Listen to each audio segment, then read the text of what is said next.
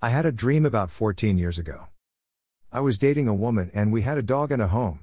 It was a fairly normal time in my life, it was the time before I started researching things on the internet. This is the dream that broke the ice, so to speak. My girlfriend had fallen asleep on the couch and the dog was lying beneath her on the floor.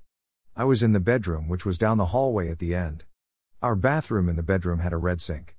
I got out of bed as if I was lured by a soft feminine voice to the bathroom. I walked in and immediately noticed the shower curtain was open, which I never used to leave it like that.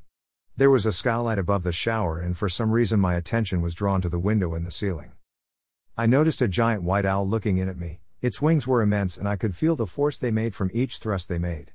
In my head, I was hearing a voice, muffled, and then the owl came through the window without breaking the glass.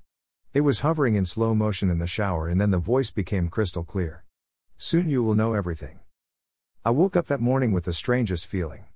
I remember absolutely every detail from that dream, through years of drinking and marijuana use, no detail is hazy or forgotten.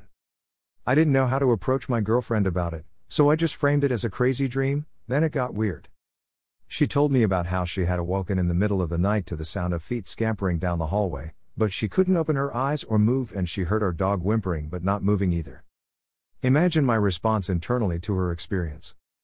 We dated for a few years and I have seen many strange things in the sky since that night, everywhere I have lived. I do not question whether ETs are real, I question what they want with us and our planet. I do not get the feeling that they intend harm on us, but rather act as a potential referee to keep us from annihilating ourselves. That dream pops into my head every now and again. There is another dream I remember from when I was about four years old. I'll save that for next time. Be well.